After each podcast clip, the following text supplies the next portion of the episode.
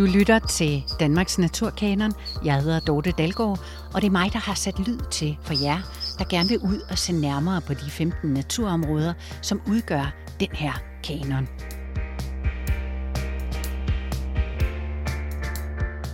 Er du vokset op med naturen tæt inde på livet? Jeg gad godt vide, om det har haft nogen betydning for dit liv, hvis du har. Jeg er selv vokset op midt inde i en større provinsby i Jylland, og det var der ikke meget friluftsliv over. Men da jeg blev ti år, begyndte jeg at gå til ridning lidt uden for byen, og ikke længe efter sad jeg på min cykel i fast rutefart til og fra rideskolen. Og det var ikke fordi, jeg tænkte så meget over naturen dengang. Jeg opholdt mig bare hele tiden i den. I dag er jeg overbevist om, at det har betydet rigtig meget for mig. Nå, men hvordan så lige det, kunne man spørge. Det er svært at sætte præcise ord på, men måske er det i virkeligheden bare en grundfølelse af, at det her gør godt, her har jeg hjemme. Det er en følelse, jeg har taget med mig, selvom det godt nok er længe siden, jeg gik til ridning. Apropos by og natur, så er den her en, du kan høre rigtig meget i byen, men du ser den kun, hvis du kigger op i himlen, og du hører den sikkert ikke, medmindre du lytter. Men så hører du den til gengæld også hele tiden, det lover jeg. Mursejleren, som den her lille pistolkugle af en fugl hedder, kan du også møde på Røsnæs. Den opholder sig helst på vingerne og både sover og æder i luften. Det er simpelthen mere sikkert for den. Den lander praktisk talt kun for at yngle, og oven i det, så holder den fast i den samme partner i årevis. På Røsnæs møder du også den sjældne klokkefrø, og ikke mindst Morten Lindhardt, der er biolog og daglig leder af Røsnæs Naturskole, som vil vise os, hvilken helt fantastisk varieret natur, der er på spidsen af Røsnæs ved Vindekilde, som er et oplagt sted at tjekke ud som det første. Ja, det er naturperlen. Det er det område, der har de fleste sjældne blomster og den vildeste bevoksning, fordi det aldrig har været dyrket. Der har aldrig været plov på, og der har altid været græsende dyr. Og det til sammen gør det til det mest naturnære, men vildeste, man kan forestille sig. Og det ligger hernede på skrænterne, fordi det var skrænterne, der reddede det fra at blive pløjet. Dengang man var ivrig efter at pløje alt, hvad der kunne pløjes. De sidste tyve år har der heldigvis været helt dyrkningsfrit herude på spidsen. Naturstyrelsen har overladt det hele til naturen, og så ser vi, hvordan de vilde blomster breder sig ud over det hele. Det er rigtig fantastisk. Så de yderste to kilometer her i spidsen på Røsnæs, den gamle Refnes Hestehave, som det hed i gamle dage, det er det, der er overdraget til den vilde natur. Udover at vi i dag skal lære Røsnæs bedre at kende, så kommer vi også ind på netop det her med, at det betyder noget at være vennet til naturen som barn. Nu kan du møde Mette Helbæk, der har været så heldig at vokse op nærmest på en skrænt på Røsnæs, godt ti kilometer før spidsen. Et vildt barndomsland, som hun er ude for at gense i dag. Vi kan lige starte med lige at tage en lille afstikker herover til, hvor man ligesom kan se udsigten ud over fjorden. For det er jo det, man er vokset op med som selvfølge, når man bor her. Så er det jo bare vandet og stranden og... Når vejret er til det, helst omkring første maj, så går man jo ned og bader hver dag, eller sådan det er her i Kalundborg. Det har altid været en del af mit liv. Så, øh, så det er jo så vores hus, der ligger her. Det er sådan et rigtig hyggeligt uh, sort træhus. Det er min mor og far, der har, øh, der har fået det bygget om til at ligne sådan et svensk træhus faktisk. Det har også været rødt i mange år, farlerød. Min mor og far har altid været meget vild med, med Sverige. Men øh, det er så blevet bevaret sådan. Og så er der bare udsigt. Så er der bare fri udsigt over Kalundborg Fjord. Man kan se hele vejen til Samsø, når vejret er godt. Og når vejret er rigtig godt, kan man se hele vejen til Fyn. Øhm, og det er jo bare Kalundborg Fjord. Også i dag fylder naturen meget i Mette Helbæks liv, og men i en væsentlig mere bevidst form, end da hun var barn. Sammen med sin mand, Flemming Hansen, grundlagde hun taghaverestauranten Stedsans på Østerbro, der blev vidt berømt og velbesøgt for sine post-noma-måltider, lavet af gode lokale råvarer i den lige så velansete taghave Østergro på Æbeløgade i København. Maden blev beskrevet som bio-hippie, rock'n'roll, gourmet, mormor, mad, clean, simple, local style. Og så var stilen ligesom lagt. Sidenhen er Mette og Flemming blevet endnu vildere og har grundlagt Stedsans in the Woods oppe i Sverige, et refugium, hvor opholdet i naturen er en del af madoplevelsen. Mette Helbæk kalder det mest af alt for et kommunikationsprojekt, der fortæller, hvordan vi også kan bo og være til på en mere bæredygtig måde. Og kommunikeret er det blevet med rosende ord fra modemagasinet Vogue, fra britiske Monaco og sågar fra New York Times, bare for at nævne nogle af dem, der har lagt vejen forbi. I dag er Mette Helbæk på barsel med deres yngste barn og er i gang med på ny at udvide repertoiret inden for natur og fødevare. Da hun selv var barn, var hun omringet af søskende, fætre, kusiner og venner, og de var hele tiden udenfor og lege sammen i krattet og på skrænten. I dag mærker hun tydeligt værdien af det. Det er helt klart, at jeg har en tryghed i naturen, som jeg har lagt mærke til nu, hvor jeg selv har oplevet mange mennesker komme fra byen og ud i naturen.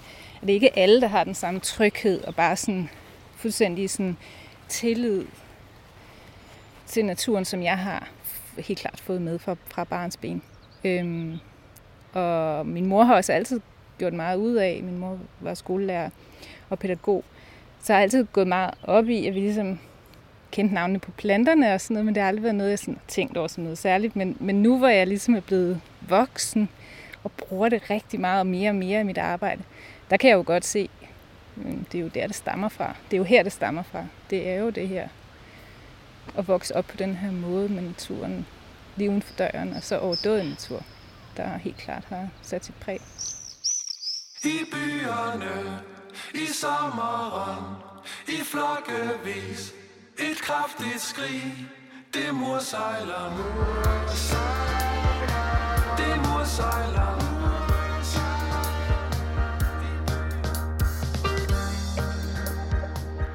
Og nu er vi så øh, nået derhen, hvor jeg gætter på, I tilbragte meget tid som børn. Vi brugte rigtig meget tid her.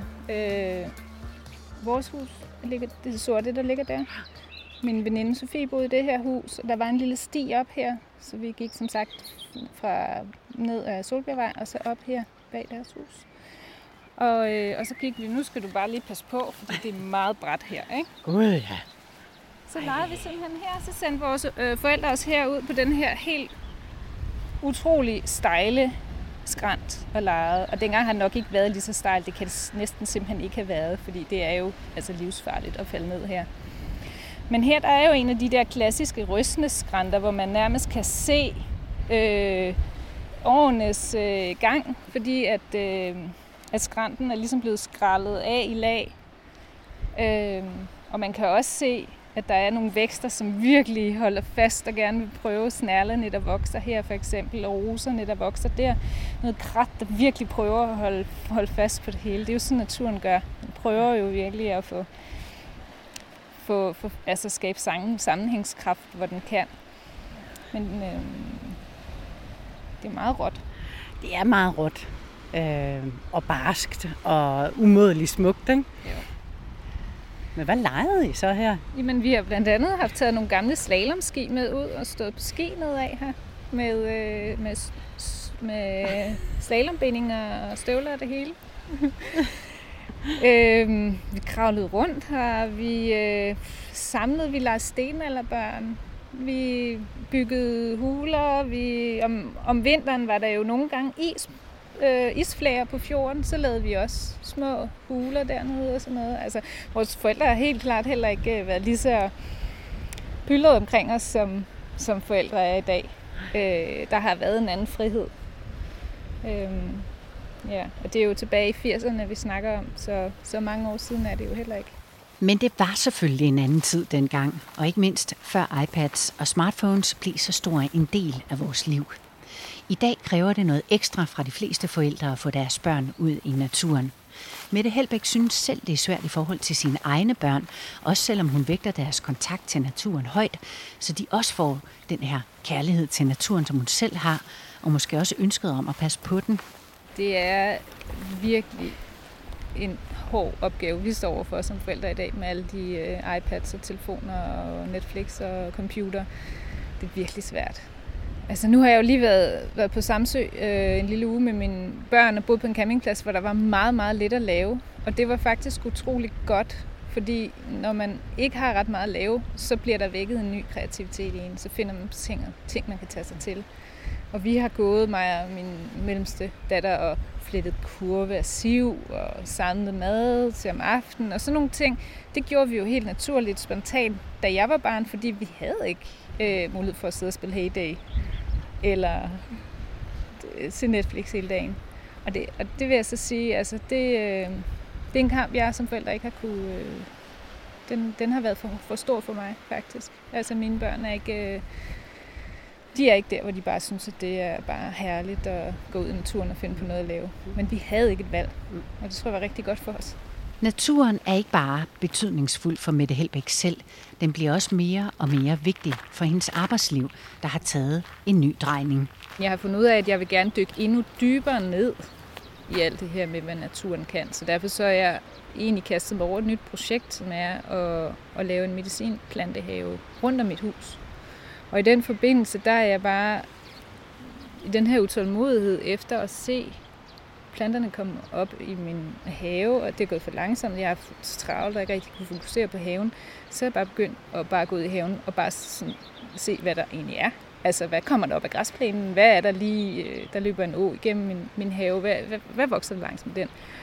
Og, og jeg er jo altså noget en brøkdel af de ting igennem, som man kan bruge til, til medicin, som allerede vokser i min have. Og det har virkelig fået mig til at, at tænke over, om det overhovedet er nødvendigt at, at anlægge en plantemedicinhave, eller om jeg bare skal lade naturen gøre det. Ikke? Altså, om jeg bare skal lade naturen gøre det, den kan.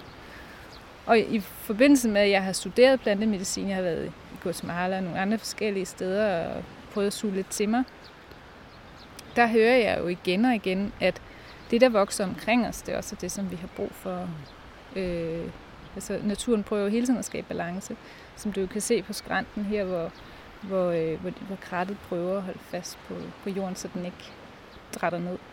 Øh, så prøver naturen jo siges det også at skabe balance i forhold til, hvad vi mennesker har brug for. Og det synes jeg er en utrolig interessant tanke, som jeg bare lige nu er meget øh, fordybet i. På den måde er Mette Helbæk håbefuld på vores allesammens vegne og på klodens, hvis bare vi får øjnene op for, at naturen er der for os, hvis vi er der for den.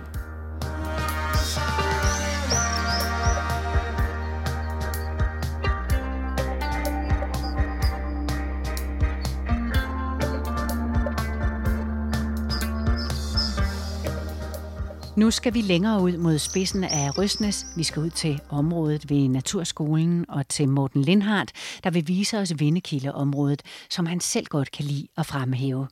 Turen udgår fra Vågehøj.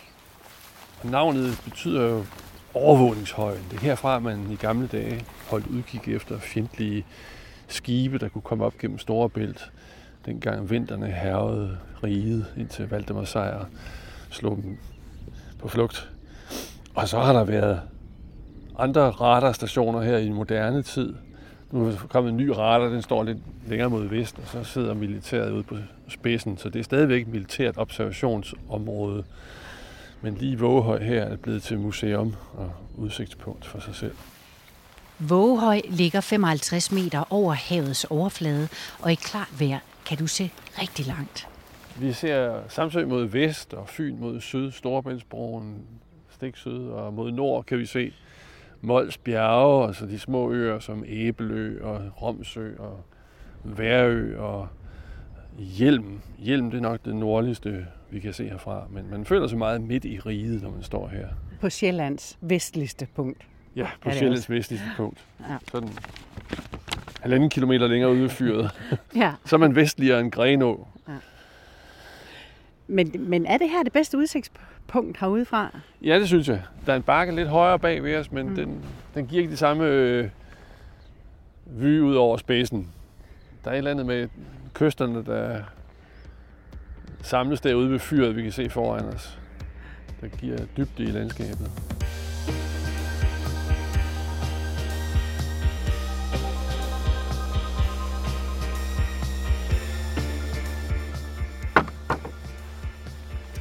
Så er vi inde i køerne. Så er vi nemlig inde ved køerne, som går her året rundt og hjælper naturen frem på Vindekilde. Her må man gerne gå igennem. Det sker der absolut ingen verdens ting ved. Faktisk, hvis det stod til Morten Lindhardt, skulle vi have mange flere store dyr til at hjælpe os med at fremkalde en større variation af liv i naturen. På Vindekilde er det indtil videre køerne, der gør arbejdet. De blomsternes venner, de spiser ikke blomster, men de tager blomsternes konkurrenter. Græsset og til en vis grad buskene, men faktisk er de ikke særlig gode til at tage de her buske. Det, eller de stikkende buske gider de ikke spise, og det kan jeg jo godt forstå.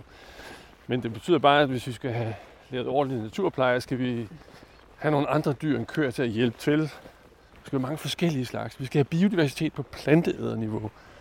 Det den oprindelige natur var karakteriseret ved, og også landbrugsoverdrevet. Det var, at alle de græsende arter, køer, geder, får, heste, grise for den sags skyld, alle sammen blev lukket ud på overdrevet. På de her deres gamle nischer fra dengang, de var vilde dyr. Og det skal vi tilbage til, hvis vi skal have en natur, der fungerer.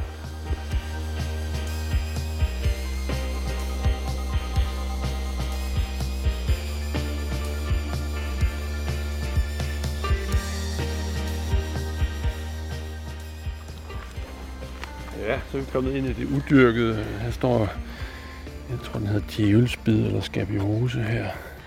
Og der er hundetunge og lægeoksetunge. Der er nok at kigge på herinde ved køerne.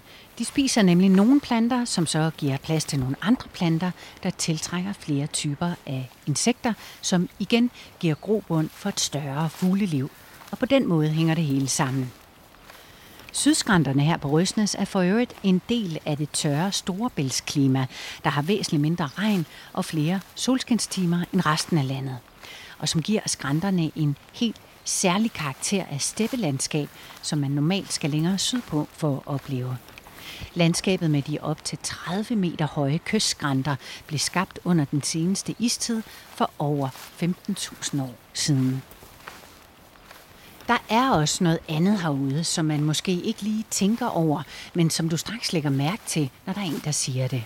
En naturoplevelse helt i sig selv, som efterhånden også er sjælden i Danmark, og som Morten Lindhardt fremhæver som noget af det allermest fantastiske ved Røsnæs. Fraværet af bilstøj, det, det er det, der kun er naturlyde det meste af tiden. Der kan komme en flyver. Og det er jo det, der ville gå tabt, er bange for, hvis man bygger en stor motorvej. Uanset hvordan man laver den. Uanset med mindre man graver den godt ned. Måske en tunnel. Det vil være den ideelle løsning. Indtil videre er der ingen bilstøj her på vores vej, hvor vi nedenfor os kan ane en mindre sø, der har vokset godt til, og som huser en af landets sjældneste padder. Og klokkefrøerne kan stadigvæk godt lide den, selvom den ikke helt lever op til vores forventninger om, hvordan en klokkefrøsø skal være. Klokkefrøer skal have det varmt, så i princippet er det ikke så godt, hvis den har for meget vegetation, der skygger. Men der er varmt nok. De kvækker hvert år. Det kan være, at du kan høre dem helt oppe i dit hus. Ja, ikke hernede fra, men Nå. De kan høres en kilometer væk fra de store søer. De er i alle søerne herude, næsten. Det var en stor succes. De, de blev genindført efter. De uddøde i halvtredserne. Og vandhullet her nede i Vindekilde var måske det sidste sted, de var på Sjælland.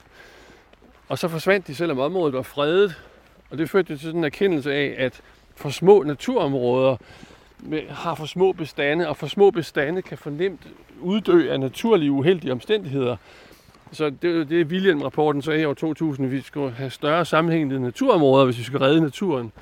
Fordi ellers så vil arterne en for en uddø af tilfældige uheldige omstændigheder. På vej ned mod Trylleskoven kommer vi forbi kilden, der har lagt navn til naturområdet her. Vi går videre, og igen ændrer landskabet sig markant og pludseligt. Nu er vi så inde i Hvidtjørneskoven. Og tjørn har det med at vokse af de mest krogede, de mest krogede grene, men det er svært ved at forstå, hvorfor de hele tiden skifter retning. Men det gør de, og det er meget poetisk. skovbillede, man får ud af det, så bliver de overgroet af hvedben, der kommer i sådan nogle brede, lianagtige slyngplanter, der snor sig rundt om tjørnestammerne. Men hvor gamle er de, de her hvidtjørn? Fordi de ser ret gamle ud, synes jeg. Ja, de er, de er nok over hundrede år, men botanisk afdeling fra Københavns Universitet kom, og de lavede nogle boreprøver for at tælle årring på dem, og de kom op på lidt over hundrede år på de ældste. Men fortalte også, at tjørn kan blive tre til fire hundrede år gammel. Så ældre er der en eller anden grund ikke. Måske har man alligevel i fordomstid holdt krattet nede, fordi man havde brug for brænde i den periode, hvor man var nødt til at hente tørv for at varme husene op. Der er alt blevet brugt til brændsel i attenhundredetallet, syttenhundredetallet. Men det gode er jo så, det betyder, på cirka hundrede år, så kan naturen selv lave sådan en fantastisk troldeskov, eller trylleskov, som vi kalder det, afhængig af, om vi vil skræmme børn, eller hvad vi vil. Ja, det, der er god klatrepotentiale hernede, det må man sige. Ja, det er der også. Men der er også en helt, helt speciel stemning her, synes jeg. Ja, en blæsende dag, så er læg herinde, man går ned på kysten, og bølgerne buller, og så kommer man herind, så er der næsten helt tyst. Så det er igen kontrasterne fra det, det hvide, store udsigter til det helt sådan intime, tætte skovmiljø herinde. Så åbner det fuldstændig op. Så er krattet og er på stranden, og bag os, der ligner krattet en bakke, fordi vinden har formet buskene, så de stiger op af græsset som bakkens forlængelse. Man kan slet ikke se øh, altså udefra, hvad det er for et område, vi har været inde og gå i. Det, det er godt nok øh, ejendommeligt. Ja, det, den, den ydre bræmme, først fem til ti meter, den er fuldstændig ude gennem trængeligt tæt øh, slåen tjørnekrat. Ja. Ja. Og helt vindstille og dejligt er der derinde, ikke? Ja. Så krydser vi kilden og går op til søen. Helt henne ved søen står vi helt stille for at lytte efter de lidt tusselignende klokkefrøer. Der er ikke noget, men så kalder Morten.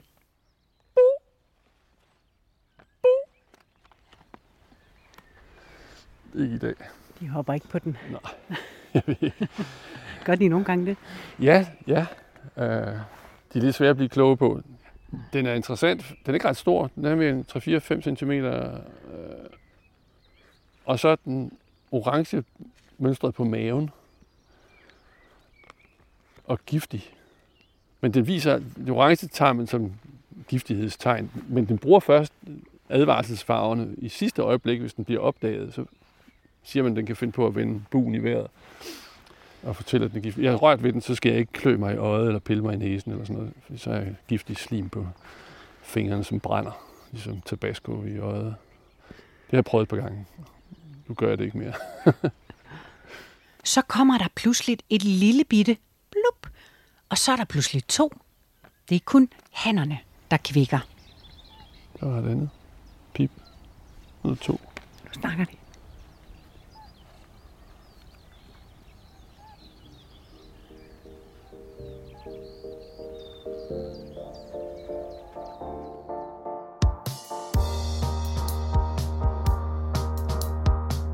Morten Lindhardt og jeg fortsætter vores tur rundt på Vindekilde, som jeg helt sikkert selv skal tilbage til. Men nu er tiden gået, så du må selv ud og tage for dig af oplevelserne på Røsnæs. Det er også meget bedre, og gode hemmeligheder er der i hvert fald nok af herude. Ikke mindst alt det, du kan lave fra vandsiden. Tak til Mette Helbæk, som er en af naturens og omstillingens stemmer, og tak til biolog Morten Lindhardt. Danmarks Naturkanon er produceret for Miljøstyrelsen. Jeg hedder Dorte Dalgaard, og der er meget mere på vej, for vi er slet ikke færdige med at komme rundt i Danmarks kanoniserede natur. Musikken kommer fra Dans og Lær, og er humøret godt, så please gå ind og give en lille anmeldelse på iTunes eller bare nogle stjerner, så kan det nemlig være, at andre også får ørerne op for den her lille serie om al den natur, der bare ligger og venter på dig derude. Du får lige et lille trut som tak. På genhør.